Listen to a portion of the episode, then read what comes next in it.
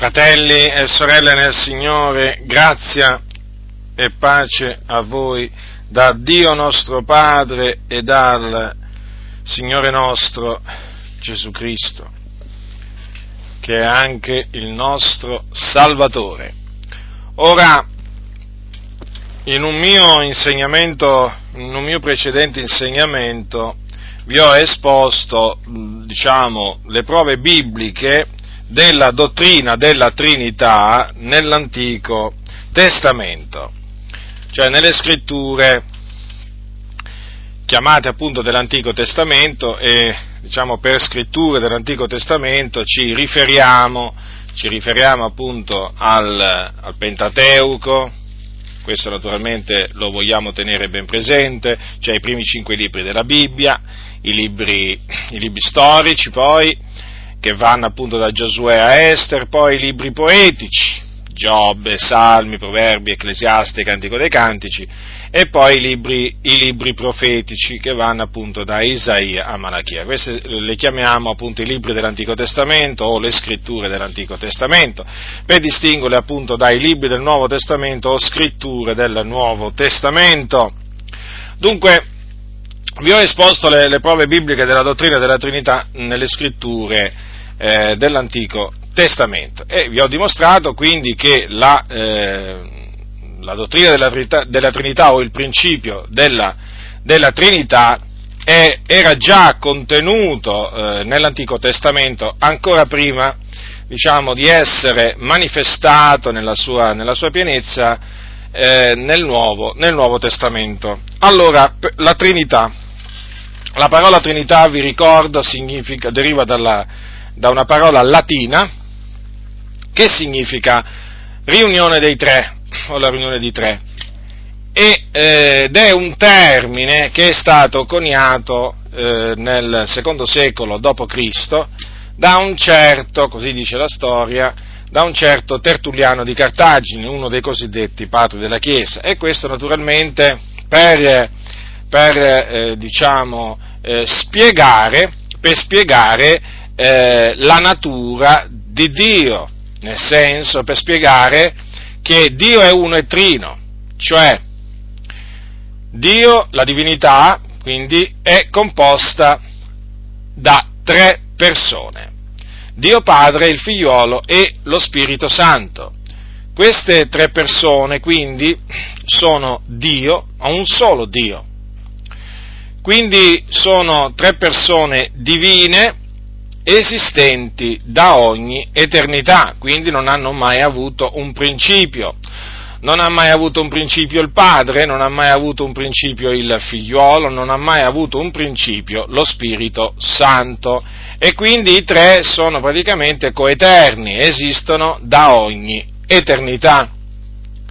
Dunque, nella Bibbia non c'è la parola Trinità, questo naturalmente noi non abbiamo nessun problema a riconoscerlo, saremmo saremmo degli, degli insensati se noi eh, volessimo eh, dimostrare che nella Bibbia c'è la parola Trinità. Nella Bibbia non c'è la parola Trinità, ma nella Bibbia c'è il concetto della Trinità o il principio della Trinità. In altre parole, la Bibbia, eh, diciamo, nella sua, eh, nella sua interezza, nella sua globalità, a partire dall'Antico Testamento per poi passare al Nuovo Testamento, ci mostra in svariati modi eh, che Dio è uno e trino, quindi che la divinità non è composta da una sola persona, che come dicono alcuni che si è manifestata diciamo in tre modi diversi, no, la, la, la, divinità è composta da tre persone che, son, diciamo, che sono eh, esistenti contemporaneamente, cioè che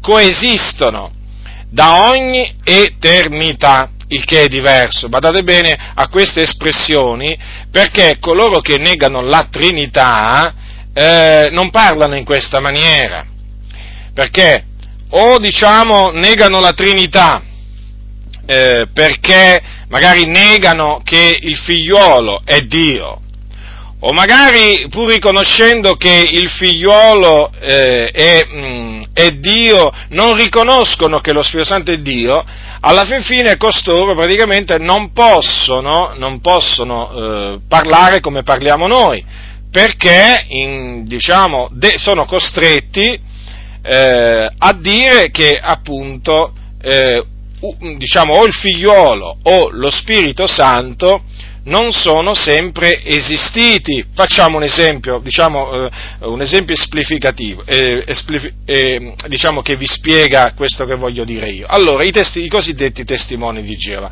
Cosa dicono i testimoni di Geova? Dicono che eh, il figliuolo non è sempre esistito. Voi sapete che i testimoni di Geova negano la, la dottrina della Trinità. I testimoni di Geova dicono che eh, il figliolo non è sempre esistito, ma ha avuto eh, un inizio, un principio, per cui eh, diciamo, il Dio ha creato il figliolo. E quindi è evidente che il figliolo, secondo i testimoni di Geova, non è sempre, non è sempre esistito. E naturalmente i testimoni di Geova poi, eh, oltre a negare che Gesù Cristo è, eh, è, Dio, negano anche che lo Spirito Santo è Dio, ma oltre a ciò negano che lo Spirito Santo sia una persona. Infatti lo, voi sapete che loro sostengono che lo Spirito Santo sia la forza attiva di Dio, che loro naturalmente preferiscono chiamare Geova. Ora, eh, vedete, in questo, caso, in questo, caso, abbiamo un chiaro esempio di come chi nega, eh, chi nega la Trinità, eh, diciamo, nega la, eh, la, preesistenza eterna del, eh, del, figliolo, del figliolo di Dio. Quindi è importante quando diciamo, incontrate eh, persone che si dicono cristiane che voi vi assicuriate e vi accertiate che credono nella Trinità. Badate bene, non in una Trinità di manifestazioni, ma in una Trinità di persone, perché ci sono taluni che sono capaci a dirvi sì, crediamo nella Trinità o meglio, magari vi dicono che sì, crediamo nel Padre, nel Figliolo e nello Spirito Santo, ma non in termini di persone, cioè non attribuendo al termine Padre, Figliolo e Spirito Santo il concetto di, eh, di persona, no, ma di titoli o di manifestazioni. State attenti che anche costoro negano, negano, negano la Trinità. Eh, mi, riferisco, mi riferisco in questo caso ai cosiddetti Gesù solo o unitariani che praticamente sono, sono, capaci di dirvi che credono nel Padre, nel Figlio e nello Spirito Santo, però vi nascondono, vi nascondono che secondo loro non sono tre persone eh, che coesistono da ogni eternità. Infatti loro ritengono che la divinità sia composta da una sola persona indivisibile, quindi non esistono tre persone distinte.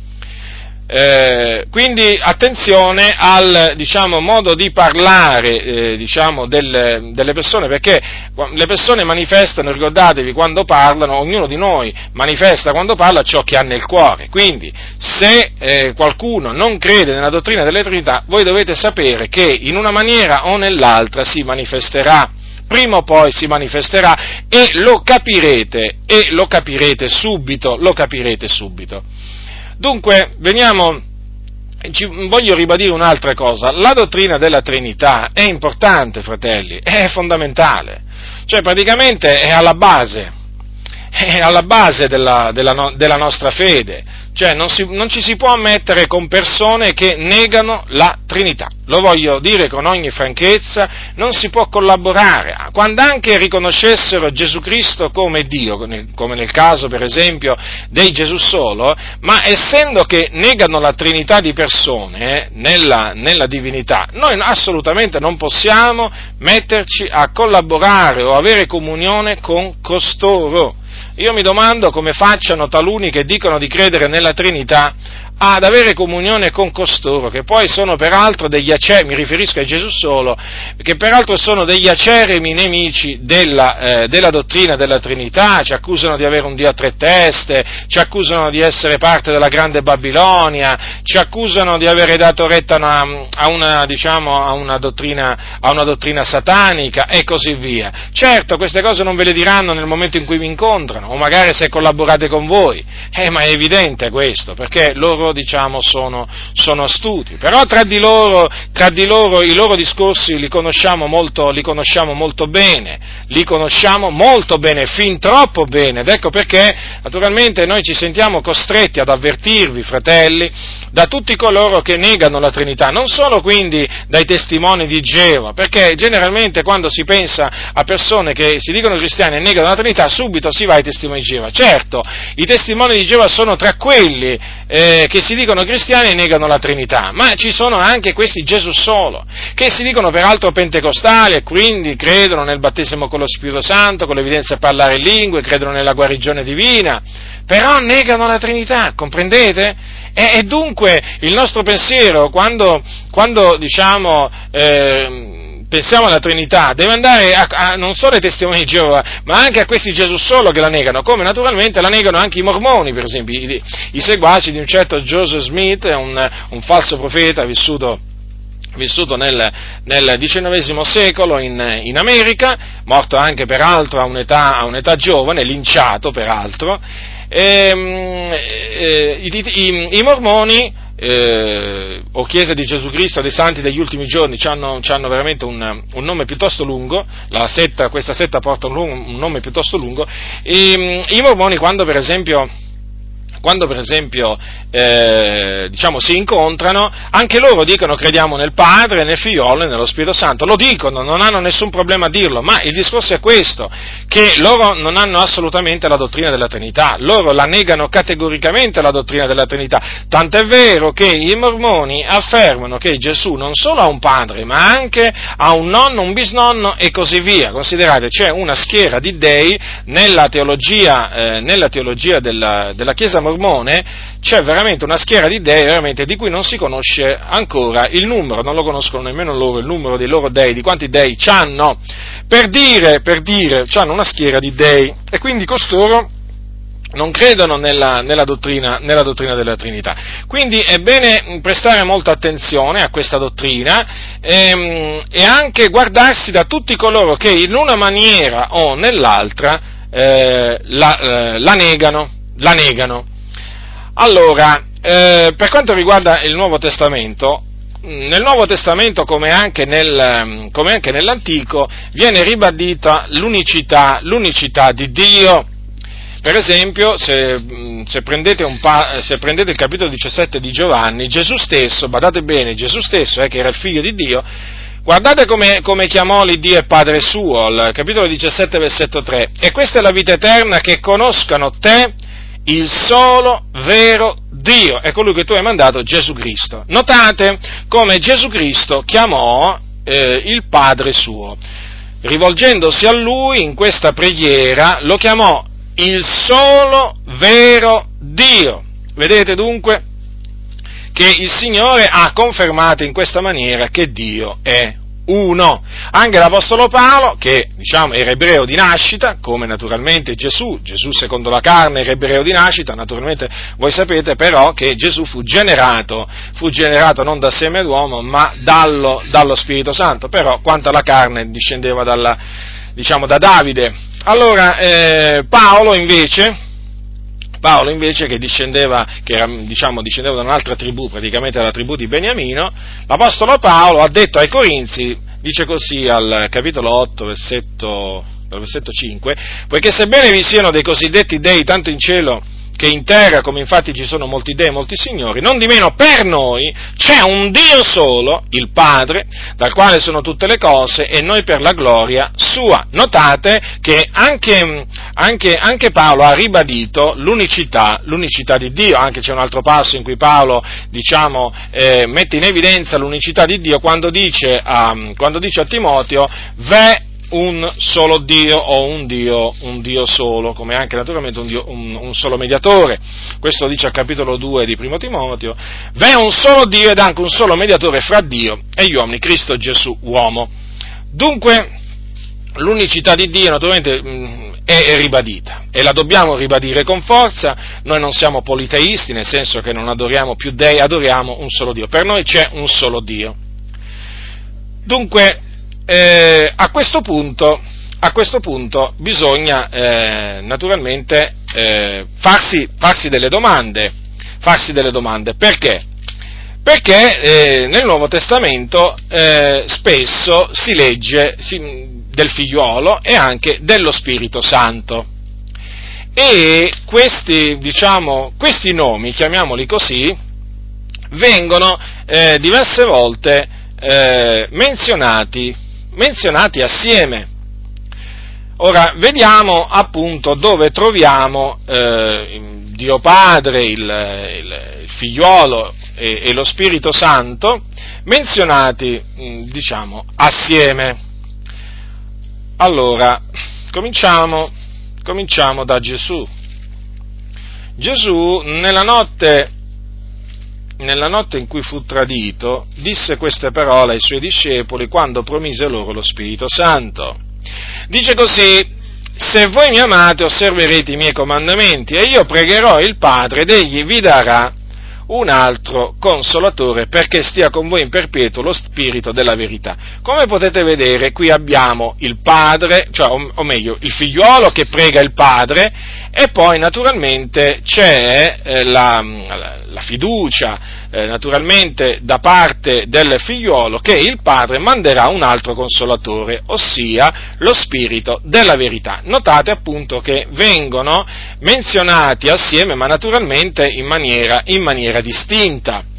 Poi per esempio possiamo prendere possiamo prendere delle altre, delle altre, parole, in questo caso, per esempio, quando Gesù, eh, prima, di assunto, prima, di essere assunto, in cielo, menzionò il Padre, il Figlio e lo Spirito Santo assieme e, esatt- e precisamente quando eh, mandò i suoi discepoli a ammaestrare tutti i popoli. Alla fine del capitolo 28 di Matteo leggiamo infatti che Gesù disse loro andate dunque, ammaestrate tutti i popoli, battezzandoli nel nome del Padre e del Figliolo e dello Spirito Santo Ancora vedete qua?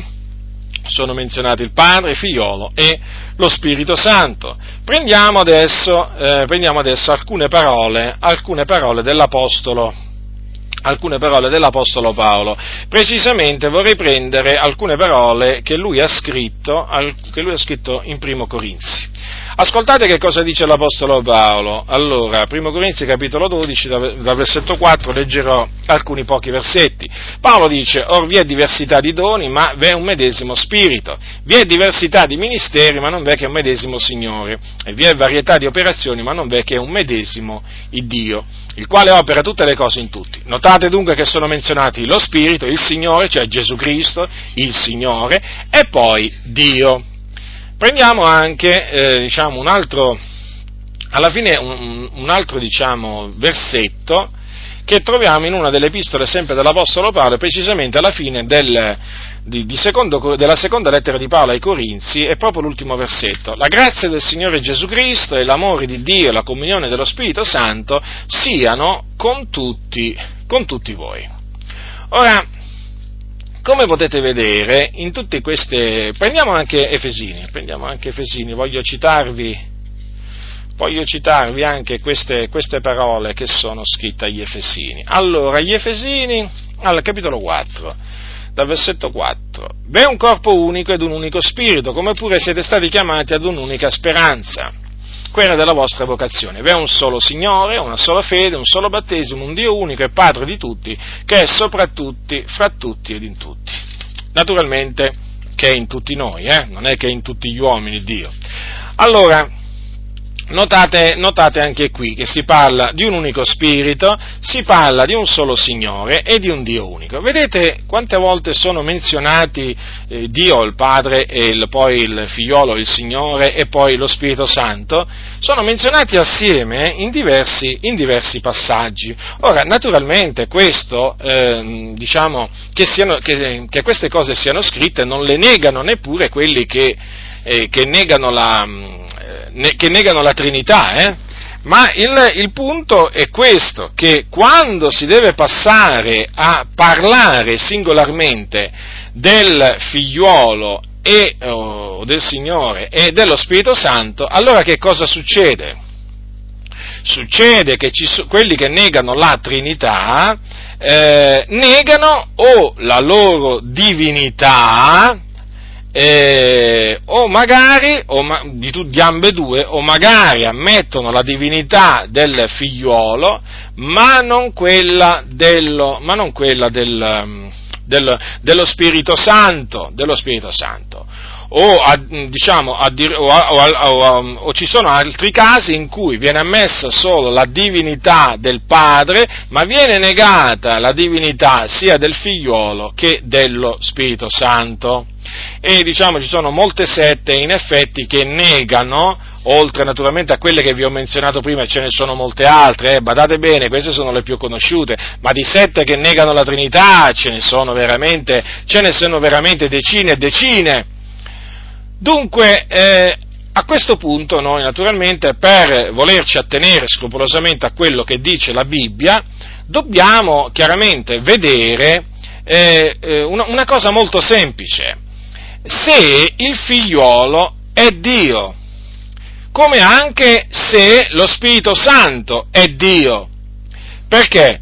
Perché se il figliolo è, eh, se il figliolo è Dio, com, come anche lo Spirito Santo, allora abbiamo naturalmente la prova che la dottrina della Trinità o il principio, il concetto della Trinità è presente anche nel Nuovo Testamento. Ma se il Nuovo, il Nuovo Testamento eh, nega se il Nuovo Testamento dovesse negare la divinità di, uno solo dei due, cioè o del figliolo o dello, o dello, Spirito Santo, è evidente che noi non potremmo più parlare di Trinità, perché non potremmo più parlare di tre persone divine eh, distinte ma unite formanti un solo Dio. E dunque è fondamentale, fratelli, a questo punto, stabilire in base a quello che dice la Sacra Scrittura se Gesù Cristo, il Figlio di Dio, è Dio. Partiamo appunto dal figliuolo. Partiamo dal figliuolo e vediamo che cosa dice la Sacra Scrittura, come leggi che sta scritto e adesso andiamo a vedere che cosa sta scritto capitolo 1 di Giovanni, nel principio era la parola, sono parole che voi conoscete molto bene, i primi versetti, nel principio era la parola e la parola era con Dio e la parola era Dio, essa era nel principio con Dio. Dunque questa, questa parola, o meglio la parola di cui qua parla Giovanni, viene detto che era con Dio ed era Dio. Che significa questa? Che era con Dio Padre, evidentemente. Era, era con Dio Padre, certo. Eh, non era, badate bene, eh, badate bene, non era Dio Padre, ma era Dio. Questo naturalmente è bene precisarlo perché la parola in questo caso è il figliuolo di Dio e siccome che il figliuolo di Dio non è il Padre, è bene naturalmente sottolineare che qui, quando dice la parola era Dio, non intende dire che la parola era Dio Padre, perché Dio Padre è una persona distinta dal figliolo. E dato che la parola è stata fatta carne e naturalmente non è altro che il Signore Gesù Cristo, allora è evidente che il Padre e la parola sono distinti, non sono praticamente la stessa cosa sono uniti, ma non sono la stessa cosa. E infatti, vedete scritto, la parola è stata fatta carne ed abitando per un tempo fra noi, piena di grazia e di verità. Noi abbiamo contemplato la sua gloria, gloria come quella dell'unigenito venuto da presso al Padre. Quindi, come potete vedere, la parola fatta carne non è altro che l'unigenito figliuolo di Dio venuto da presso il Padre. Ora, che cosa viene detto a riguardo della parola nel suo, diciamo, ehm, nel suo stato eh, pre-incarnazione, chiamiamolo, chiamiamolo così, che era Dio, quindi era divina, e se era divina non è stata mai creata. La parola quindi era con Dio ed era Dio da ogni eternità. Già, da ogni eternità. E che sia così, e che sia così, cioè che il figliolo di Dio era Dio da ogni eternità lo ha confermato lui stesso quando un giorno, rispondendo a degli ebrei che appunto lo accusavano, lo, lo offendevano, guardate che cosa gli ha detto il Signore Gesù. Gli ha detto così, in verità, in verità vi dico, prima che Abramo fosse nato io sono. Notate, Gesù non ha detto io ero e neppure io sono stato. Questo lo dico perché ci sono alcune traduzioni manipolate da, dagli impostori che appunto hanno questa, questa, diciamo, queste traduzioni.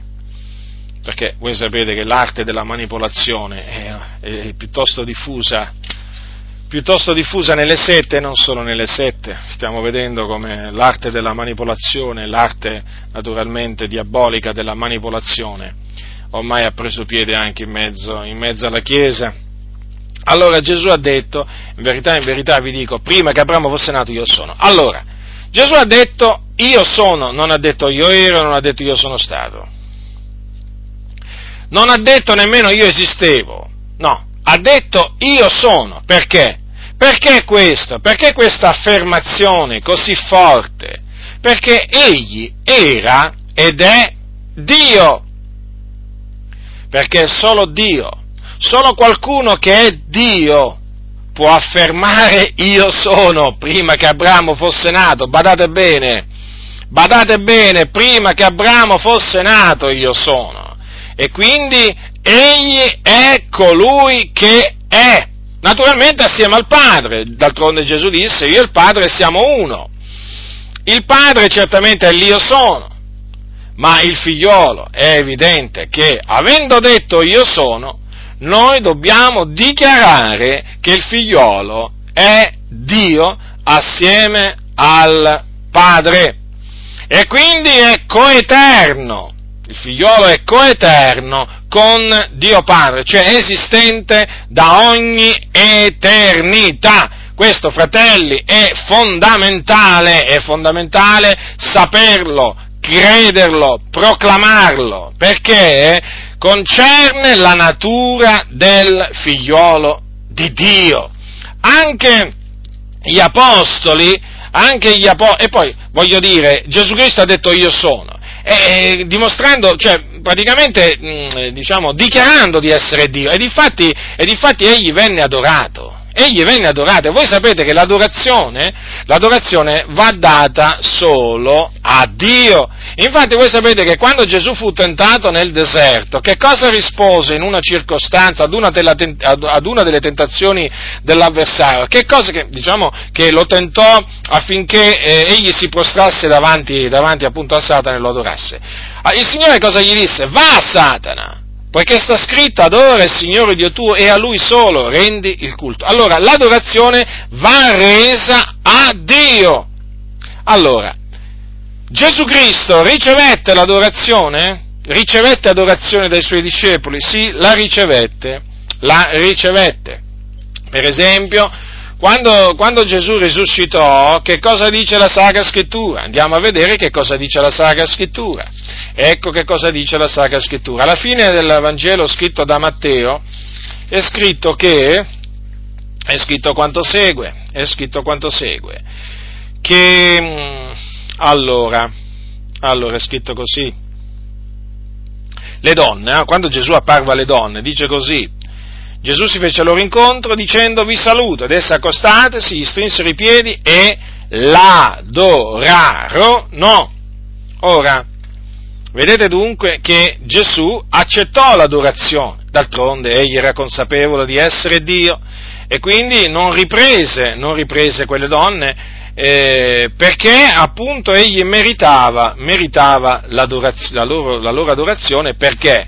Perché egli era Dio, fratelli, è un concetto, è un concetto molto semplice, sapete, alcuni, alcuni veramente si scandalizzano, si scandalizzano quando dichiariamo che Gesù Cristo è Dio, eh, guai a loro. Noi non ci scandalizziamo nella maniera più assoluta perché la Bibbia prova a più riprese la divinità di Gesù Cristo, il nostro Signore e Salvatore. Anche i discepoli, gli undici, quando appunto andarono al monte che Gesù aveva loro disegna, eh, designato, c'è scritto così, Gesù accostatosi parlò loro, ma prima c'è scritto e vedutolo l'adorarono. Alla fine del, del, del capitolo 28 di Matteo verso la fine è scritto questo. Dunque, vedete, Gesù Cristo accettò, accettò l'adorazione. Gesù Cristo fu, fu addirittura adora, adorato quando era, quando, era, quando era, in fasce no? dai, eh, dai magi. Certo, chiaramente che in quel momento era un fanciullino, però intanto, intanto fu adorato, fu adorato intanto, in, dagli uomini. Infatti voi sapete che i magi arrivarono dall'Oriente guidati da una stella proprio per adorarlo. Infatti la Bibbia dice che poi si prostrarono, entrati nella casa, videro il fanciullino con Maria sua madre, prostratisi, lo adorarono, vedete? Adorarono chi? Adorarono chi? A chi diedero l'adorazione? Al fanciullino Gesù, non a sua madre che conce- l'aveva concepito, l'aveva partorito, ma al fanciullino perché era lui ed è lui, re dei giudei. Vedete dunque Vedete dunque, fratelli nel Signore, la Bibbia, eh, la Bibbia, conferma, la Bibbia conferma che Gesù Cristo era Dio. Vi stavo dicendo prima che gli apostoli credevano fermamente che Gesù Cristo era Dio. Prendiamo per esempio, prendiamo per esempio l'Apostolo Paolo. Che idea aveva l'Apostolo Paolo eh, di Gesù? Che, come lo reputava l'Apostolo Paolo a, a, a Gesù?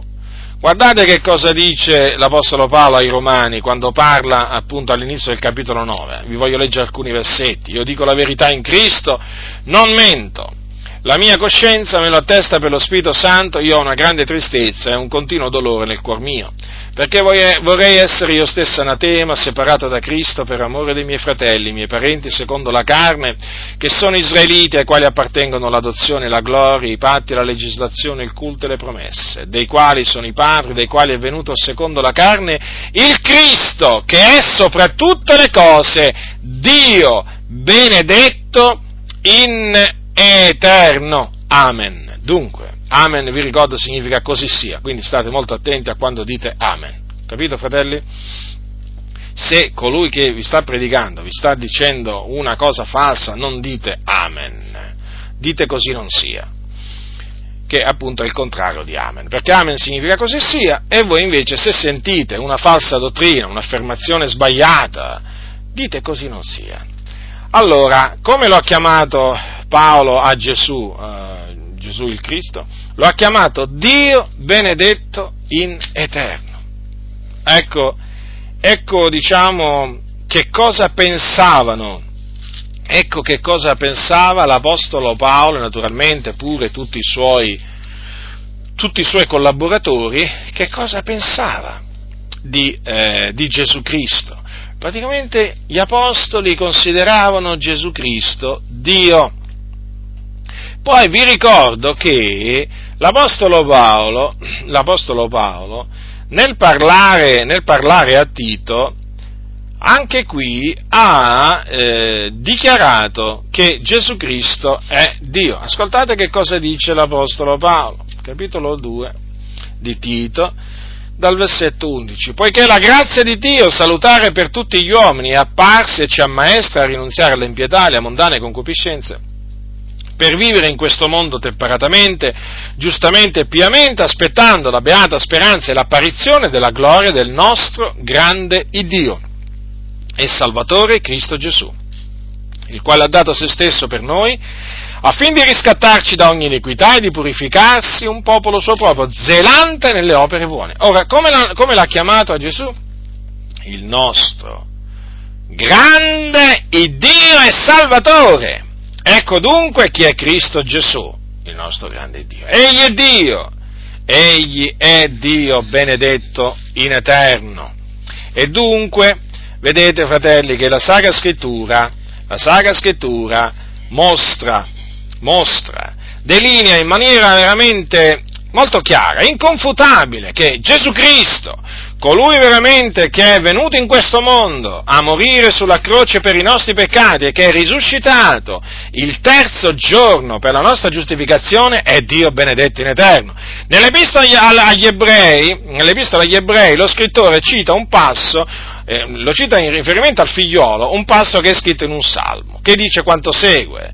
Il tuo trono, Dio, nei secoli dei secoli, lo scettro di rettitudine è lo scettro del tuo regno. Tu hai amato la giustizia e hai odiato l'iniquità, perciò Dio, l'Iddio tuo, ha unto te d'olio di letizia a preferenza dei tuoi compagni. Notate dunque in che maniera così, diciamo, in quale maniera così chiara è definito il figliolo. Dio, viene chiamato Dio, che naturalmente è stato unto dall'Iddio e Padre suo. Dunque ancora una volta, fratelli, potete, potete, vedere da voi stessi che nella Sacra Scrittura ci sono diversi riferimenti che parlano della divinità di Gesù Cristo. Quindi Gesù Cristo era, era uomo, sì, certamente, un vero uomo, un vero uomo, no? un vero uomo con una carne simile a carne di peccato ma egli era anche Dio, egli era anche Dio.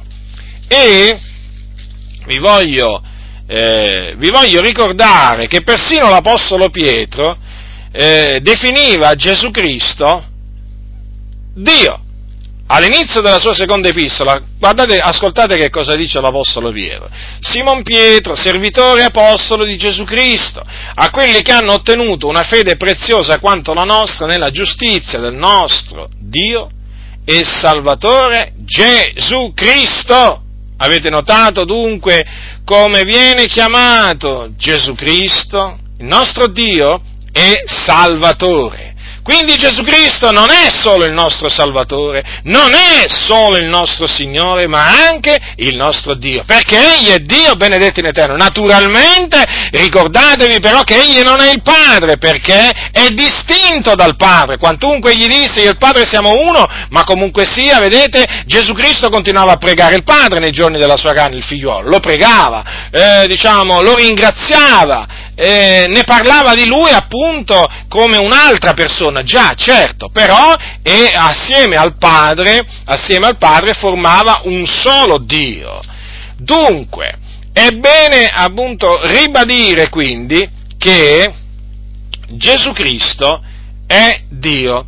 Allora è normale che noi adesso dobbiamo stabilire se lo Spirito Santo è Dio. Innanzitutto, eh, perché avete visto, è menzionato Dio, il Padre, il figliolo e lo Spirito Santo. Abbiamo visto naturalmente che il figliolo, il figliolo è Dio.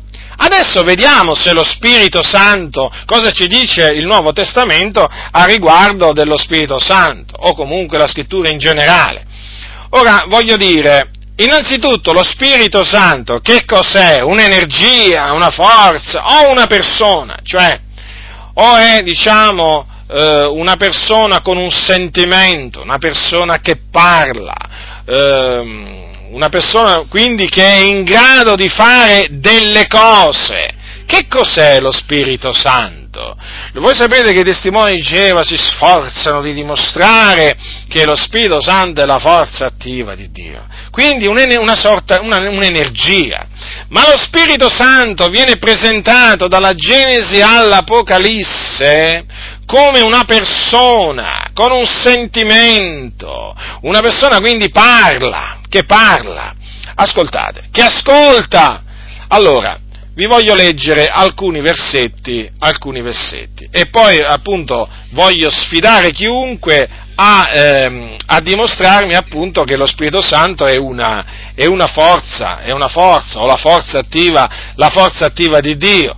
Ma quando, eh, quando eh, prendiamo negli atti degli Apostoli, no? quando lo Spirito Santo parlò per, per diverse volte, per esempio, per esempio quando eh, Filippo, Filippo, quando il Signore appunto gli comandò di andare su quella, su quella via che scendeva da Gerusalemme a Gaza, quando Filippo appunto vide l'eunuco, cosa c'è scritto nella Bibbia? Che lo Spirito disse a Filippo, accostati e raggiungi codesto carro. Lo Spirito, eh?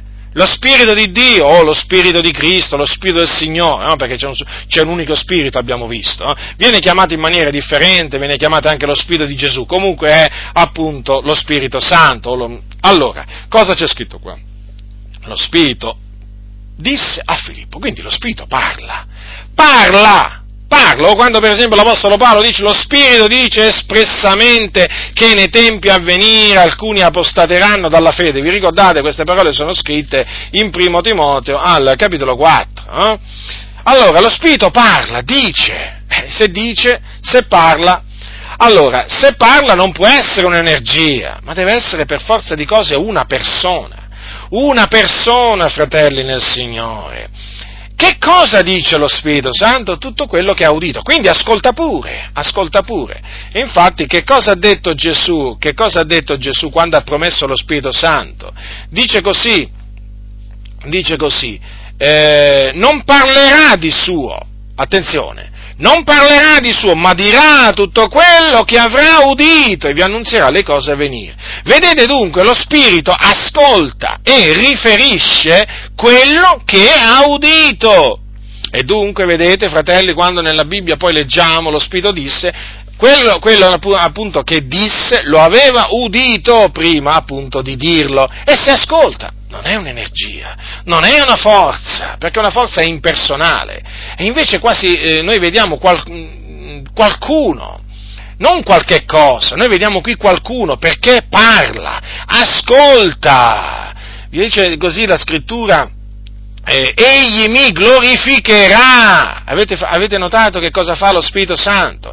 Glorifica Gesù Cristo. Lo Spirito Santo non glorifica se stesso. Lo Spirito Santo è stato mandato per glorificare Gesù Cristo. Ecco perché lo Spirito Santo che, eh, ecco perché noi ci sentiamo spinti a glorificare il Signore Gesù Cristo, a esaltarlo, a benedirlo, perché è lo Spirito Santo che dimora nei nostri cuori che ci spinge a glorificarlo. E poi che disse ancora Gesù? Disse ancora Gesù queste parole, dice, Egli vi insegnerà ogni cosa e vi rammenterà tutto quello che vi ho detto. Ma considerate voi, ma una forza è capace di fare questo? Cioè, praticamente qui dice che lo Spirito ci insegnerà ogni cosa, ci, ci, rammenterà tutto quello che ha detto Gesù. Queste sono parole naturalmente che Gesù disse ai suoi discepoli, ma allora, allora non può essere una forza, allora non può essere una forza, ma deve essere per forza di cose una persona. E poi è chiamato il consolatore, il consolatore. Se non me ne vo, verrà a voi il consolatore. No? Se non me ne vo, non verrà a voi il consolatore, ma se me ne voglio ve lo manderò. È chiamato il consolatore. Il consolatore, che cosa fa il consolatore? Consola consola. Una forza può consolare? No, è come Dio consola gli abbattuti, come Gesù ci consola così anche, vedete, lo Spirito Santo è in grado di consolare, difatti è chiamato il consolatore. E dunque, vedete, fratelli, e poi c'è un sentimento, c'è un sentimento e prega. Ascoltate che cosa dice Paolo ai Romani quando parla appunto in questi termini. Capitolo 8 dei Romani, dal versetto 26. Parimenti ancora lo Spirito sovviene alla nostra debolezza, perché noi non sappiamo pregare come si conviene, ma lo Spirito intercede egli stesso per noi con sospiri ineffabili e colui che investiga i cuori conosce qual sia il sentimento dello Spirito, perché esso, perché, esso, perché egli intercede, meglio egli, intercede per i santi secondo il Dio allora, che cosa, che cosa, leggiamo qua? Ancora una volta che lo Spirito Santo è una persona, non può essere altro che una persona, perché dice che intercede, quindi prega per noi con sospiri ineffabili. Questo avviene appunto quando uno prega in altra lingua, perché è lo Spirito in quel momento che prega che prega appunto per noi, che prega per i santi, secondo il Dio, cioè in accordo con quella che è la volontà di Dio. Qui dice che colui che investiga il cuore, noi sappiamo chi è colui che investiga i cuori, conosce qualsiasi sentimento dello Spirito, quindi vedete lo Spirito sente, ha un sentimento e di fatti E difatti lo spirito può essere contristato come anche può essere contrastato.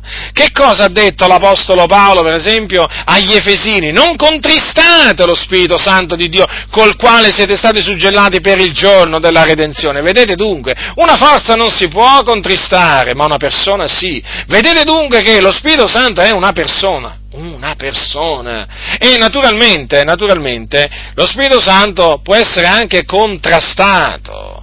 Eh sì, eh sì. Quando dice la Bibbia oggi se udite la sua voce non indurate i vostri cuori, vuole dire proprio questo, di badare a, non, di badare a noi stessi al fine di non contrastare lo Spirito Santo. Perché, vedete, fratelli nel Signore, lo Spirito Santo lo Spirito Santo è stato molte volte contrastato dal popolo di Dio, eh, diciamo, ancora prima che dalla Chiesa, eh, dal, dal, popolo, dal, popolo, di Israele. E vi voglio, vi voglio ricordare, fratelli, che, che eh, Stefano, che era un uomo ripieno di Spirito Santo, ebbe delle parole dure contro gli israeliti, contro gli ebrei. Infatti, quando, quando fu fatto comparire davanti, davanti al, sommo, al, sommo, sacerdote, o meglio, davanti al Sinedrio, Stefano, eh, verso la fine della sua predicazione, che co- come si rivolse a coloro che lo stavano ascoltando, dicendo queste parole, gente di collo duro, incirconcisa di cuore ed orecchi, voi contrastate sempre allo Spirito Santo, come fecero i padri vostri, così fate anche voi. Perché contrastavano lo Spirito Santo? Perché non ascoltavano quello che lo Spirito Santo aveva detto tramite i profeti antichi. I profeti antichi avevano, avevano predetto la venuta del Messia avevano fatto molte predizioni concernenti il Messia e, e, queste predizioni si erano adempiute in Gesù di Nazareth, si erano adempiute e dunque nel momento in cui, dato che queste profezie furono fatte, queste predizioni furono fatte per lo Spirito, o dallo Spirito Santo per bocca dei profeti di Dio, è evidente che nel momento in cui gli israeliti rigettarono Gesù, cioè di riconoscere in Gesù di Nazareth il Messia, essi contrastarono lo Spirito Santo, perché i profeti di Dio parlarono da parte di Dio, mossi dallo Spirito Santo. Ecco perché appunto qui Stefano ebbe delle parole durissime contro, diciamo, quelle persone, gente di collo duro. Pensate un po' voi oggi, diciamo, se queste parole eh, venissero pronunciate eh, nei confronti di coloro che si rifiutano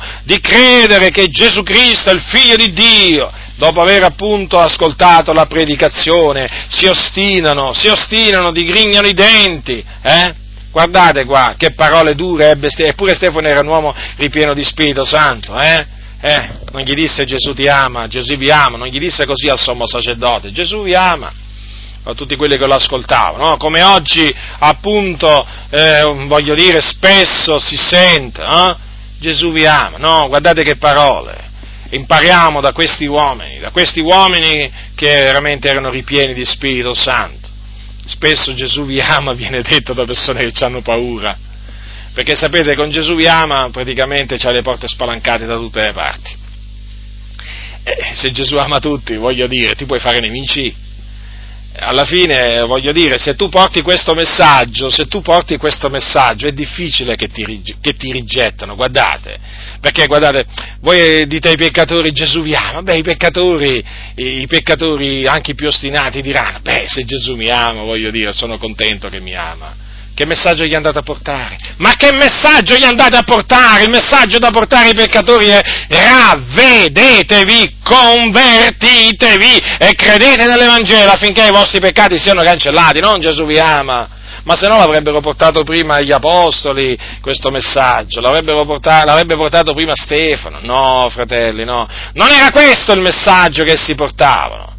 E quando naturalmente taluni si ostinavano avevano delle parole dure, eh? delle parole dure, guardate, ascoltate le parole di Stefano, gente di collo duro, quindi gente ostinata, incirconcisa di cuore ed orecchi, vedete? Gente dal cuore duro, dagli orecchi duri. E di questa, di questa, gente ce n'è anche in mezzo alla Chiesa, eh, badate bene, eh, che gente col collo duro, incirconcisa di cuore e di orecchi ce n'è anche in mezzo alla Chiesa, gente che non vuole assolutamente sentire quello che lo Spirito dice oggi alle Chiese, lo Spirito di Dio ancora oggi parla alle Chiese, ma costoro non vogliono ascoltare, è gente ostinata e questi contrastano lo Spirito Santo. Allora notate dunque Vedete qui lo Spirito Santo può essere contrastato. Questo conferma che lo Spirito Santo, lo Spirito Santo è, una, è una persona. Ora, generalmente quando noi diciamo che lo Spirito Santo è una persona, generalmente i sofisti, no? quelli che contrastano la verità, dicono ma come fa una persona a stare a stare eh, nei cuori di tante persone, no? Perché dite, voi dite che lo Spirito Santo dimora in voi, come fa una persona a stare, voglio dire, in così tante persone? Che si spezzetta? Voglio dire, e come fa Dio allora a questo punto a riempire i cieli dei cieli dei cieli? Come fa Dio a, a essere in ogni luogo se è una persona? Ma che ragionamenti sono? Che ragionamenti sono? Lo Spirito Santo è una persona. Questo insegna la parola di Dio. E poi la parola di Dio insegna che dimora in ciascuno di noi. E quindi noi questo lo accettiamo per fede, senza metterci a disputare con Dio, senza metterci a fare, a fare vani ragionamenti. Così è scritto, così crediamo e così proclamiamo. Ad alcuni dà fastidio, diciamo, il nostro approccio alla Sacra Scrittura non, non, diciamo, dire, non ci interessa, voglio dire, il problema è loro, non è il nostro. Questo approccio alla Sacra Scrittura è quello, diciamo, che ci avvicina a Dio. Qualsiasi altro approccio, fratelli, vi distacca, vi distacca da Dio. Noi continuiamo a ripetere come leggi che sta scritto rimandiamo alla Sacra Scrittura. Certo, non vi rimandiamo alla Bibbia dei Testimoni di Geova perché quella è manipolata, eh? è evidente. Se voi andate nella Bibbia dei Testimoni di Geova a cercare la divinità di Cristo, eh, voglio dire, è difficile trovarla perché i, i, passi che parlano della divinità di Cristo li hanno manipolati, per esempio. Li hanno manipolati e quindi è molto difficile, eh, diciamo, ehm, scoprire la divinità, la divinità, di Gesù nella, nella Bibbia dei Testimoni di Geova. È chiaro, a quella Bibbia non vi rimandiamo però voglio dire, una Bibbia, una, Bibbia, una versione della Bibbia che è fe- fedelmente tradotta, o comunque una buona versione della Bibbia, perché poi ogni versione della Bibbia ha i suoi difetti, comunque ogni buona versione della Bibbia sicuramente vi, eh, vi rimanderà a Gesù e vi eh, mostrerà che eh, Gesù è Dio, come anche naturalmente vi mostrerà che lo Spirito Santo lo Spirito Santo è una, è una persona. Dunque, avete notato, dunque, la Bibbia dice che lo Spirito Santo è una persona. Allora adesso vediamo se lo Spirito Santo è Dio, perché naturalmente questo è fondamentale, eh, perché non è, non è sufficiente che sia, che sia, una persona, noi dobbiamo stabilire, stabilire, se è Dio. Ora, come vi ho mostrato l'altra volta, eh, c'è un, un passo nel, nell'Antico Testamento e precisamente nel libro di Giobbe, queste parole sono appunto attribuite, attribuite a Eliu, a Eliu, il giovane Eliu, e dice al capitolo 33, lo Spirito di Dio mi ha creato. Eh, fratelli, queste sono, sono parole scritte nella Bibbia, sapete, sono parole scritte nella Bibbia. E naturalmente noi le dobbiamo, le dobbiamo accettare. Ora, chi è colui che ci ha creati? Chi è il creatore? Chi può essere il creatore all'infuori di Dio? Chi ha fatto tutte le cose? Chi ha fatto noi esseri umani? Chi ci ha formati nel seno di nostra madre? Non è forse, non è forse Dio colui che ha compiuto questa, questa, opera? Che diceva il salmista? Sei tu che hai formato le mie reni, che mai intessuto nel seno di mia madre. Quindi, è evidente che Eliu, per dire per lo Spirito, badate bene eh, che queste parole le disse per lo Spirito, lo Spirito di Dio mi ha creato, credeva appunto che lo Spirito Santo di Dio era ed è Dio, è divino, è divino, fratelli nel Signore. E poi vi voglio ricordare, vi voglio ricordare quest'altre, quest'altre parole che sono scritte nel libro eh, degli Atti degli Apostoli, precisamente ehm, quando, diciamo nel, in quel paragrafo in cui si parla del, eh, del misfatto che compirono Anania con sua moglie Saffira. i quali vendettero un possesso e tennero per sé parte del prezzo. E naturalmente tutti e due erano consapevoli di questo e eh, porta, fu portata una, una sola, solamente una parte naturalmente ricavato ai piedi degli apostoli e quando ciò avvenne Pietro, naturalmente, ebbe delle parole dure verso Anania prima e poi naturalmente verso Safra. Ascoltiamo le parole che eh, Pietro, al capitolo 5 degli Atti, disse ad Anania. Anania, perché a Satana così riempito il cuor tuo da farti mentire allo Spirito Santo e ritenere parte del prezzo del podere? Se questo restava invenduto, non restava tuo? E una volta venduto non era il prezzo in tuo potere? Perché ti sei messo in cuore questa cosa? Tu non hai mentito agli uomini, ma a Dio. E, Anania, udendo queste parole, cadde ispirò. Quindi, vedete, avevano, Anania aveva mentito. Aveva mentito, dopo mentì naturalmente pure Saffira e la stessa sorte si, eh, si abbatté pure su, su Saffira, infatti anche lei, anche lei spirò, morì, questo fu un castigo, fu un castigo di Dio. Allora, si erano accordati per tentare lo Spirito di Dio. Già, perché lo Spirito di Dio si può anche tentare. Allora, eh, che, cosa dice, che, cosa dice, qua eh, Pietro? Prima dice, perché Satana così riempito il cuore tuo da farti mentire allo Spirito Santo. Vedete dunque? Eh, questa menzogna che aveva detto Anania, l'aveva, det, l'aveva detta sotto istigazione di Satana, l'avversario. Qui addirittura Pietro dice, fa questa domanda, perché a Satana così riempito il cuor tuo da farti mentire allo Spirito Santo? Vedete dunque? Quindi chi mentì allo Spirito Santo fu Anania. Fece, diciamo, disse questa menzogna chiaramente spinto da Satana. Però vedete che il giudizio di Dio si abbatté su, si abbatté su, eh, su, su Anania su Anania. Allora qui dice appunto perché Satana così riempito il corto da farti mentire allo Spirito Santo. Più avanti Pietro gli dice tu non hai mentito agli uomini ma a Dio.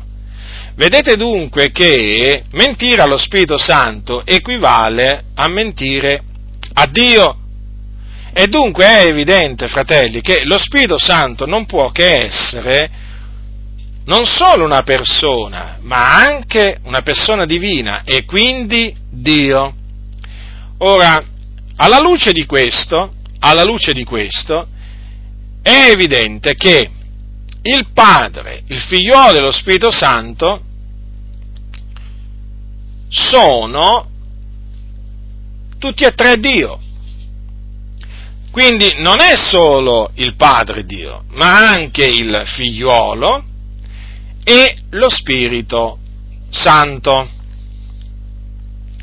Ora, fratelli, è evidente che questa unità di Dio di cui parla la Sacra Scrittura è un'unità composita, composita, perché è formata da tre persone, il Padre, il Figliolo e lo Spirito Santo.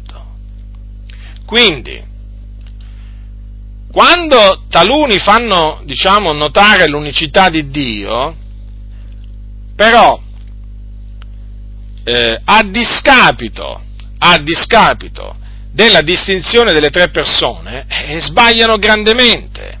Perché dobbiamo parlare sia dell'unicità di Dio, eh, ma anche della distinzione delle tre persone divine, il Padre, il Figlio e lo Spirito Santo. Se non lo facciamo, cadiamo nell'errore, si cade inevitabilmente nell'errore. Guardate, fratelli, nel corso della storia della Chiesa, tutti coloro, tutti, ma, ma, quando dico tutti, dico, voglio dire tutti, eh, dal primo all'ultimo, tutti coloro che, diciamo, in una maniera o nell'altra, si sono allontanati, allontanati dal concetto della Trinità, sono caduti in, in, altri, in altri errori.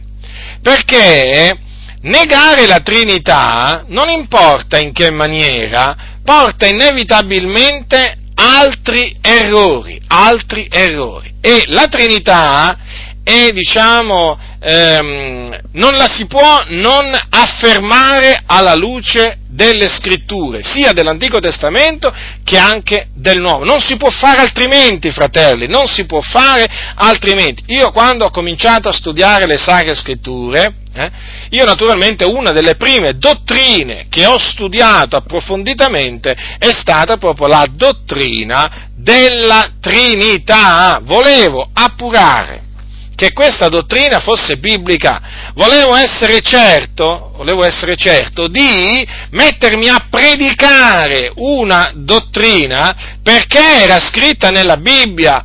Non semplicemente perché avevo sentito, eh, voglio dire, il pastore dire noi crediamo nella Trinità o perché noi professiamo di credere nella Trinità. Io volevo, diciamo, parlare della Trinità perché, diciamo, pienamente convinto dalla parola di Dio che la Trinità fosse biblica. E naturalmente ho cominciato a fare le mie investigazioni nelle Sacre Scritture e alla fine di tutte queste mie investigazioni ho dovuto riconoscere, ho dovuto riconoscere, proprio, sono stato costretto a riconoscere, diciamo che il concetto della Trinità, cioè di un Dio uno e trino, uno nell'essenza naturalmente, eh, ma naturalmente tre persone distinte è un concetto biblico, non è un concetto antibiblico, non è un concetto pagano, no? che perché voi sapete che poi qui quelli che contrastano la Trinità, diciamo, ci accusano di avere dato retta a una dottrina pagana, eh, cominciano a dire ma all'inizio la Chiesa non professava la Trinità, ma chi l'ha detto? La Chiesa ha sempre professato la Trinità, perché? Perché la Chiesa ha sempre creduto che Dio Padre di, che il Padre è Dio, che il Figliuolo è Dio e che lo Spirito Santo è Dio. Eh, voglio dire, più chiaro di così. Anche voglio dire, se Paolo non usava la parola Trinità, ma ci credeva, mi pare evidente, no? Eh, nel momento in cui Paolo credeva nella divinità di Gesù Cristo eh, e nella divinità dello Spirito Santo, come faceva a, diciamo, a negare eh, di credere in un Dio uno e trino? Come avrebbe potuto farlo? Non poteva farlo. E quindi questo, diciamo, sofisma no? che alcuni si sono inventati sul termine della Trinità, che non è nella Bibbia, ma se per questo nella Bibbia non c'è scritto...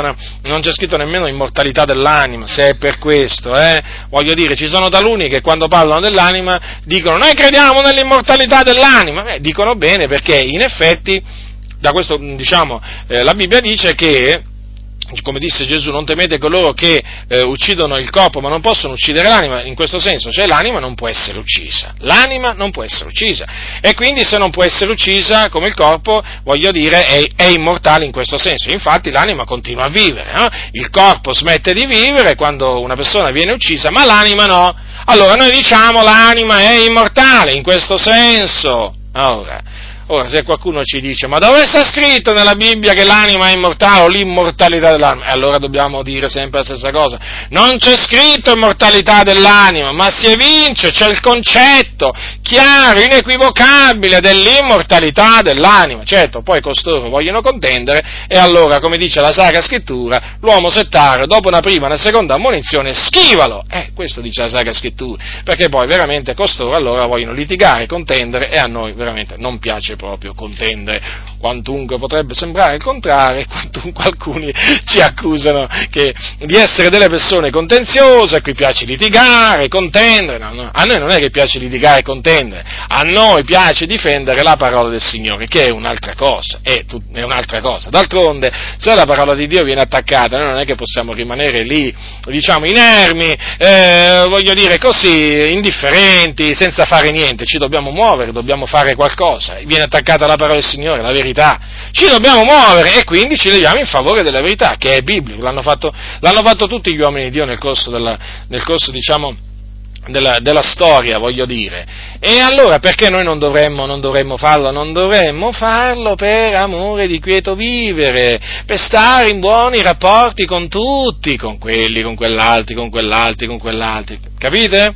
Praticamente noi non dovremmo, praticamente, noi dovremmo stare zitti su molte cose per andare d'accordo con i fornicatori, gli adulteri, i ladri, i delinquenti, eh, i manipolatori, eh, diciamo della Bibbia, dei, di libri, diciamo, di autori cristiani, voglio dire, per andare d'accordo magari con qualche pastore pedofilo che esiste, diciamo, in mezzo alle chiese, e poi con chi altro magari, con qualcun altro magari che dice parolacce, qualcun altro che va a divertirsi, ecco, noi praticamente dovremmo stare zitti su tutte queste cose perché? Eh, per amore di quieto vivere, per stare in pace con tutti, eh no? Eh no, fratelli, non si, agisce, non si, agisce, in questa maniera, bisogna parlare, la Bibbia non ci chiama a stare zitti quando la, la, quando la, verità, quando la verità, viene attaccata, quando la, Chiesa, quando la Chiesa, viene attaccata in svariate maniere, quando i credenti vengono sedotti, quando i, i credenti vengono maltrattati, sfruttati, guardate che noi non siamo chiamati a stare in silenzio, anzi guai a quelli che stanno in silenzio, bisogna parlare, bisogna gridare allora, vedete, fratelli nel Signore, dunque, il concetto della, il concetto della Trinità è perfettamente, perfettamente biblico. Allora, vedete, poi, chiaramente, alla luce di questo, quando si leggono quei passi, in cui appunto eh, i tre vengono menzionati, il Padre, il Figliolo e lo Spirito Santo, allora naturalmente tutto questo assume, diciamo, una notevole rilevanza. Perché? Perché uno dice, vedi, eh, i tre sono uno, i tre sono Dio, tre persone distinte, formanti un solo Dio. E io pregherò il Padre ed egli vi darà un altro consolatore perché stia con voi in perpetuo, lo Spirito della verità. Vedete dunque qui proprio si vede proprio la Trinità. Il figliolo prega il Padre e il Padre manda. Chi manda? Un altro consolatore, un altro. Badate bene che questo esclude che fosse lo stesso consolatore che aveva già mandato. Già, perché Gesù Cristo, Geru, Gesù Cristo era il consolatore che il Padre aveva mandato, la consolazione di Israele. Ma vedete, qui si parla di un altro consolatore. Gesù Cristo, badate che era venuto per consolare. Certo che era venuto per consolare. Ma qui si parla di un altro consolatore, quindi distinto dal figliolo. Vedete la Trinità qui come veramente è, diciamo, è palesata.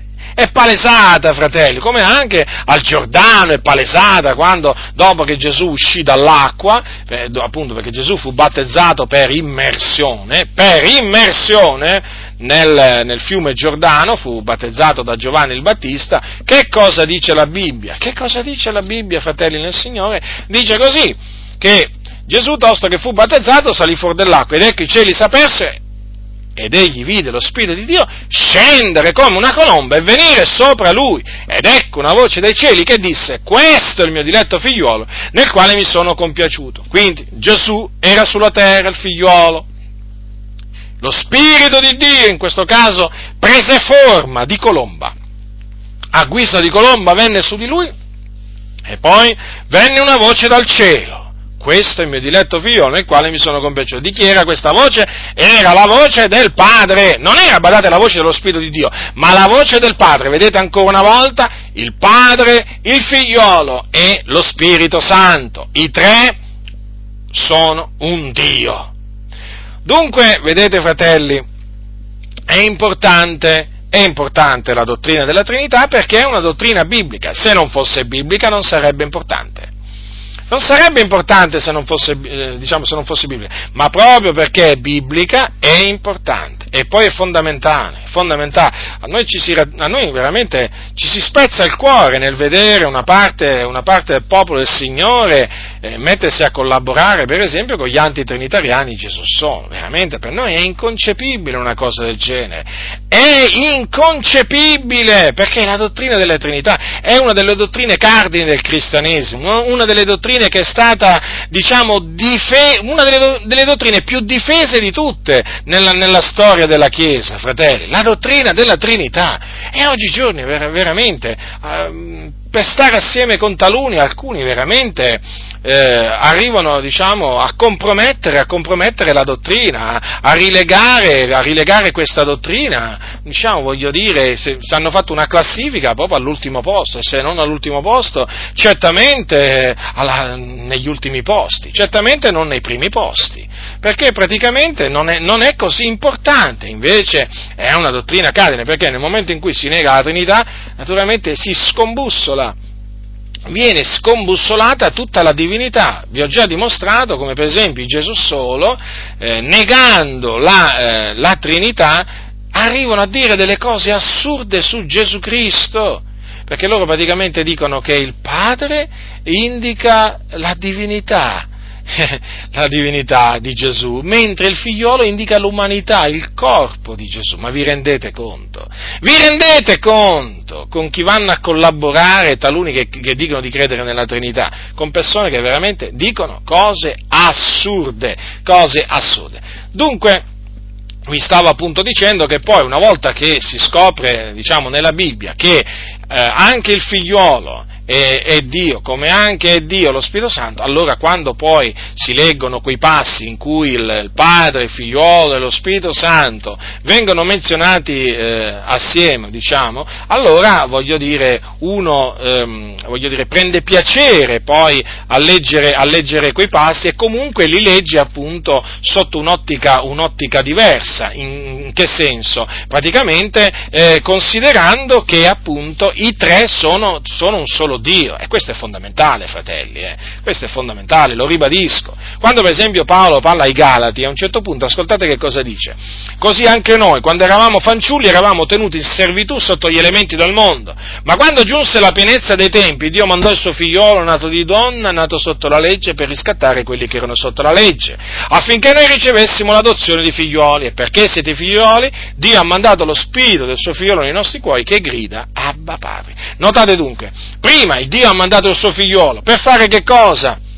Per riscattarci, per riscattarci, per riscattarci dal peccato, per riscattarci dal presente secolo malvagio, per riscattarci dalla legge, affinché noi diventassimo figlioli suoi. E poi cosa ha fatto? Ha mandato il suo spirito dove l'ha mandato? Nei nostri cuori, nei nostri cuori. Chi l'ha mandato? Lo Spirito Santo perché si trova nei nostri cuori? Così per caso? O perché l'abbiamo voluto noi? No, perché Dio lo ha mandato nei nostri cuori. Dio ha voluto mandarlo nei nostri cuori. Ecco che questo Spirito grida Abba. Padre. Vedete dunque ancora una volta il Dio Padre, il figliolo e lo Spirito e lo Spirito e lo Spirito Santo. Dunque, fratelli, ehm, eccovi esposta, diciamo, brevemente, brevemente la, il concetto della Trinità eh, secondo appunto le scritture, le scritture del Nuovo Testamento. Eh, ritenete fermamente eh, la dottrina della Trinità, fratelli?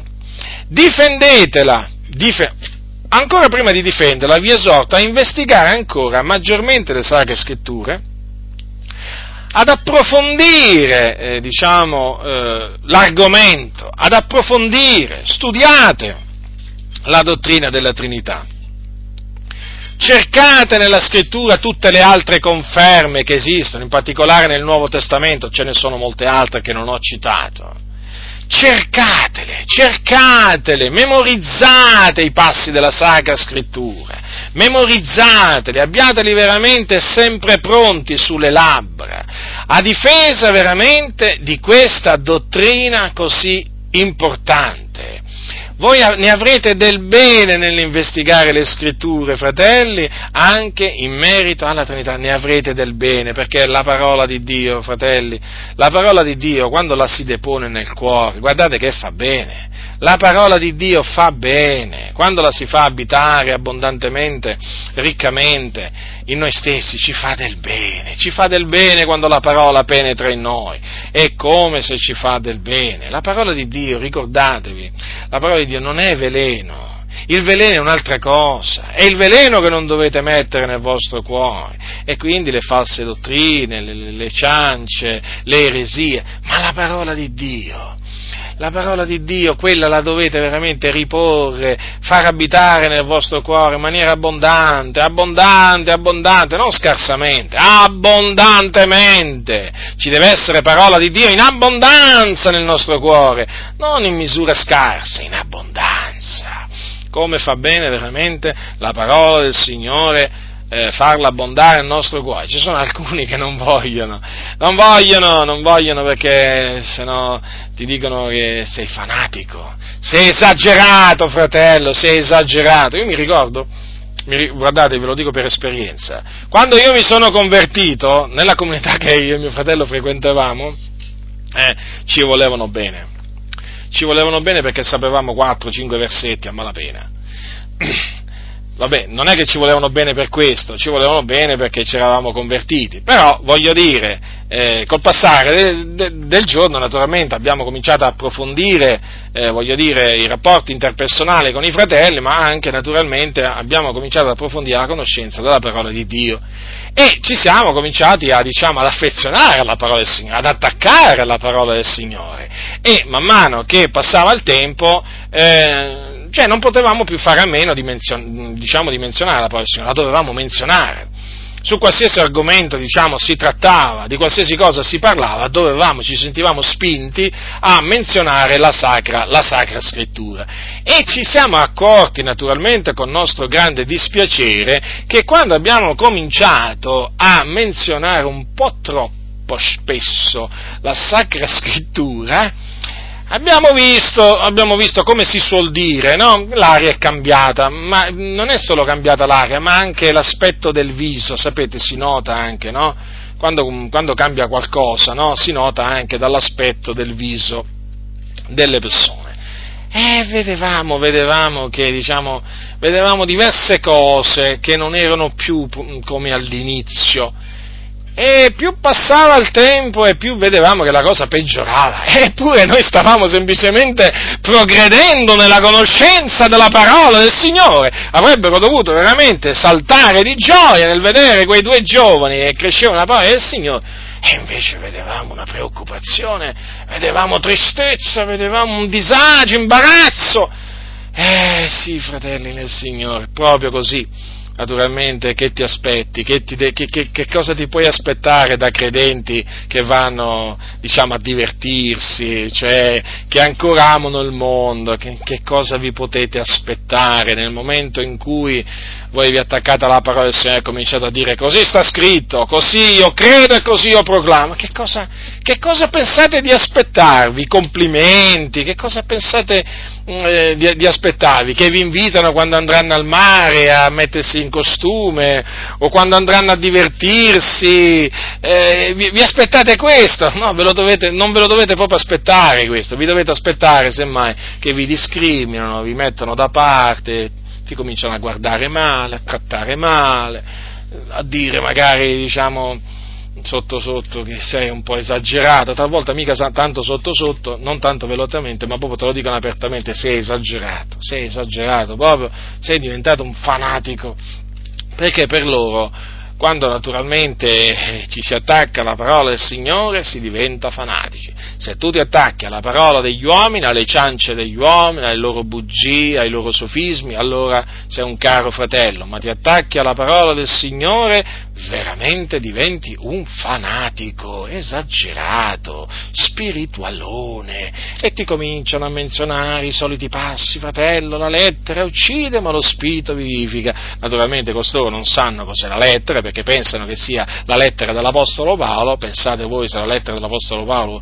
uccideva l'Apostolo Paolo un omicida, praticamente l'Apostolo Paolo dovrebbe essere chiamato omicida, l'omicida Paolo, perché Paolo ha scritto diverse lettere, la lettera uccide, perché i fratelli quando sentono menzionare il termine lettera, eh, naturalmente subito pensano appunto alla lettera. Eh, che cosa pensano? Quando uno sente la lettera uccidere, ma la lettera uccidere, no? Un fratello che non conosce le sacre scritture, il suo pensiero va subito appunto alla lettera. E allora dice, ma la lettera di Paolo uccide. Allora chiaramente lo tengono praticamente lontano dalle lettere di Paolo e si vede infatti che sono riusciti a tenere i fratelli lontani dalle lettere dell'Apostolo Paolo, che veramente sono veramente molto fastidiose per queste, per queste persone. Invece no, quel, quel, passo, come vi ho già dimostrato altre volte, non significa, non significa, che le parole dell'Apostolo Paolo o le lettere di Paolo uccidono. La lettera uccide è in riferimento alla legge, all'antico patto, fratelli, nel Signore. Nessuno, nessuno vi seduca, nessuno vi seduca con vani ragionamenti. Ah, appunto, ecco uno di quei passi che vi dicono subito per scoraggiarvi dal continuare a investigare le sacre scritture, per scoraggiarvi dal, dal continuare a riporle eh, nel vostro cuore. Ecco, la lettera uccide, ti vogliono spaventare. Ti vogliono spaventare in questa maniera. Cosa ti vogliono dire? Certo, bisognerebbe pure chiedere a loro ogni tanto cosa vogliono dire, che praticamente noi menzionando le sacre scritture così come sono, uccidiamo le persone, siamo degli omicidi quindi. Siamo degli omicidi perché prendiamo praticamente la lettera per uccidere, ma fratelli nel Signore, ma le parole degli Apostoli, le parole di Gesù non uccidono, assolutamente, è la legge la legge che naturalmente uccide. Difatti, ve lo, voglio ricordare questo, fratelli, eh, perché quando l'Apostolo Paolo parla ai Romani, ascoltate che cosa dice, ascoltate che cosa dice l'Apostolo Paolo, che è proprio lui che ha detto la lettera uccide ma lo spirito vivifica, eh? allora ascoltatelo attentamente, così dice. Il peccato, colta l'occasione per mezzo del comandamento, produsse in me ogni concupiscenza perché senza la legge il peccato è morto. E dice così, e ci fu un tempo nel quale senza legge vivevo, ma venuto il comandamento, il peccato prese vita ed io morì. Il comandamento che era inteso a darmi vita risultò che mi dava morte. Perché il peccato, colta l'occasione per mezzo del comandamento, mi trasse in inganno e per mezzo d'esso mi uccise. Vedete dunque, fratelli? Praticamente il peccato, mediante la legge, quindi mediante ciò che è buono, uccide Ecco che cos'è che uccide praticamente, ecco che cos'è che produce la morte. Il peccato che si usa appunto della legge. La legge che appunto vi ricordo che è, come dice l'Apostolo, sempre l'Apostolo Paolo ai Corinzi, eh, dice così che la forza del peccato è la legge. Vedete dunque, peccato e legge. Vedete, il peccato si usa della legge per uccidere. Quindi quando qui dice la lettera uccide, Paolo questo vuole dire, la legge, la legge, l'antico, l'antico, l'antico patto, chiamato anche il ministero della morte, il ministero della morte.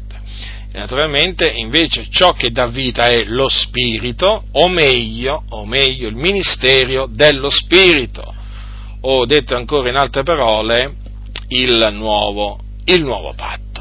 Appunto perché il nuovo patto è costituito dalle parole, dalle parole di Gesù Cristo, che sono spirito e vita.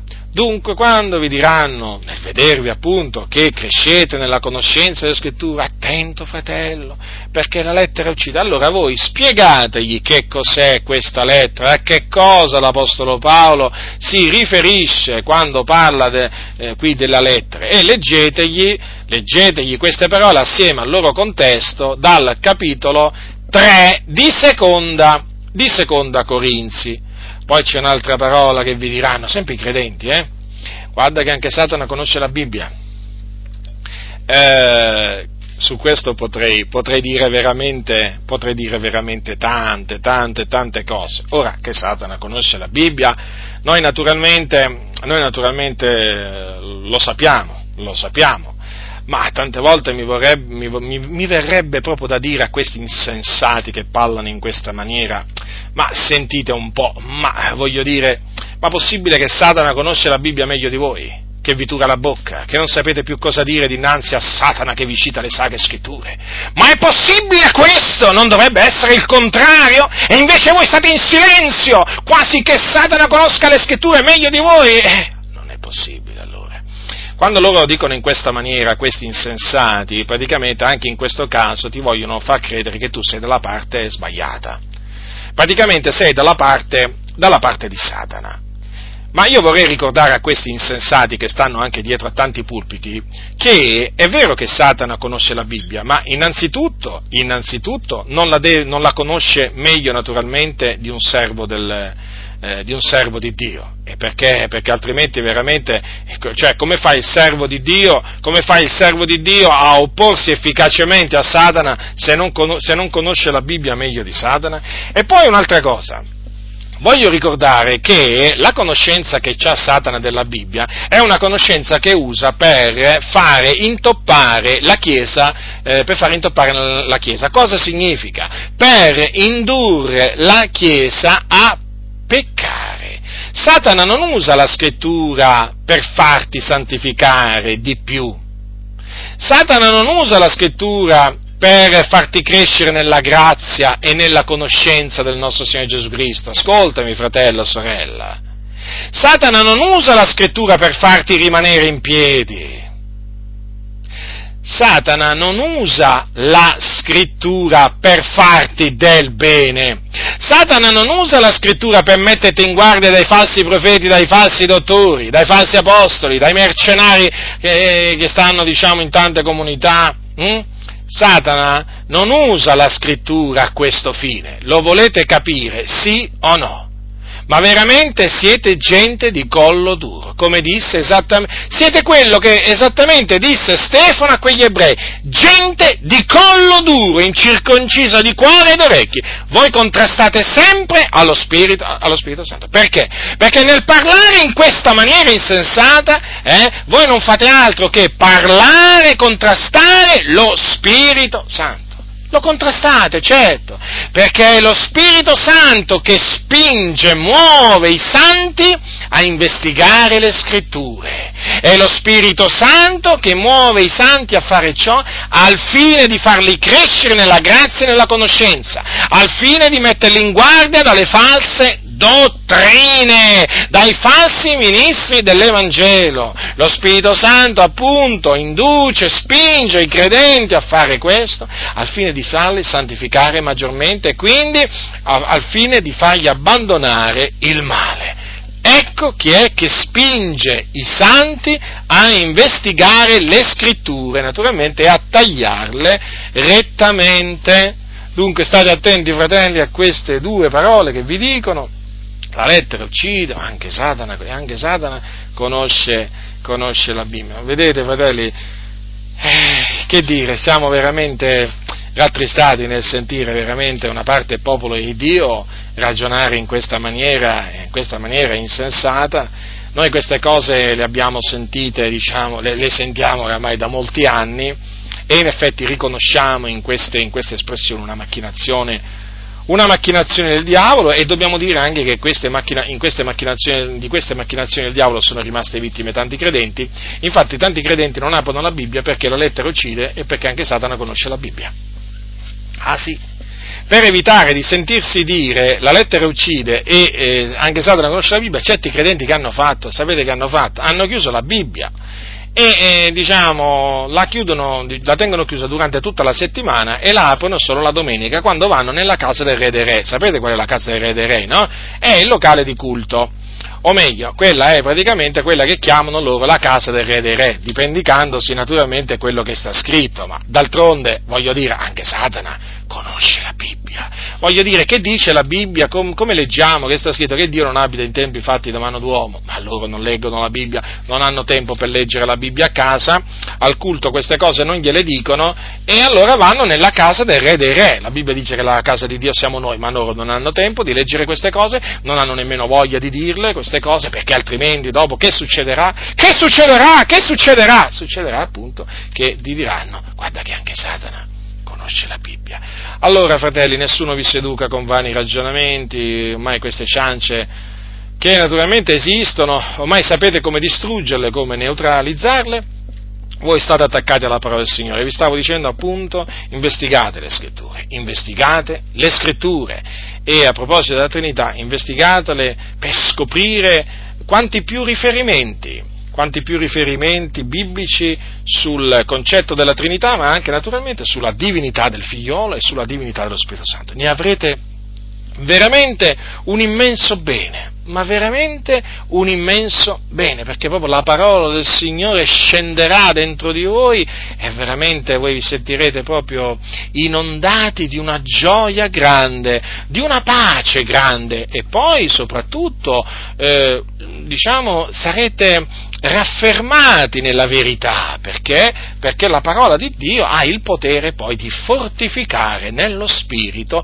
il credente. Quindi, dal punto al quale siete arrivati, fratelli e sorelle del Signore, andate avanti, senza fermarvi, senza fermarvi, quantunque ci siano naturalmente coloro che con, loro, con i loro sofismi eh, cercheranno di, eh, di fermarvi, ma avanti con l'aiuto del Signore e con la sua grazia, naturalmente, senza la quale non possiamo fare niente, e protendetevi veramente verso sempre una maggiore conoscenza, una maggiore conoscenza eh, di Dio e della, e, della sua, e della, sua, parola. Quindi, per riassumere, eh, per concludere, la, eh, il concetto della Trinità, o anche possiamo chiamarla la dottrina della Trinità, perché appunto la dottrina della Trinità si fonda sul concetto della Trinità che è biblico. Allora, è importante, quindi eh, è biblica, e quindi la dovete ritenere, la dovete ritenere senza veramente nessun tentennamento, ritenetela, ritenetela e difendetela, e difendetela da tutti coloro che l'attaccano, quindi non solo dai testimoni di Geo, ma anche difendetela dagli attacchi dei mormoni, dagli attacchi dei Gesù solo e di diciamo tutte quelle altre sette che veramente la, che l'attaccano e che sono veramente, sono veramente tante. La grazia del Signore nostro Gesù Cristo sia con tutti coloro che lo amano con purità incorrotta. Amen.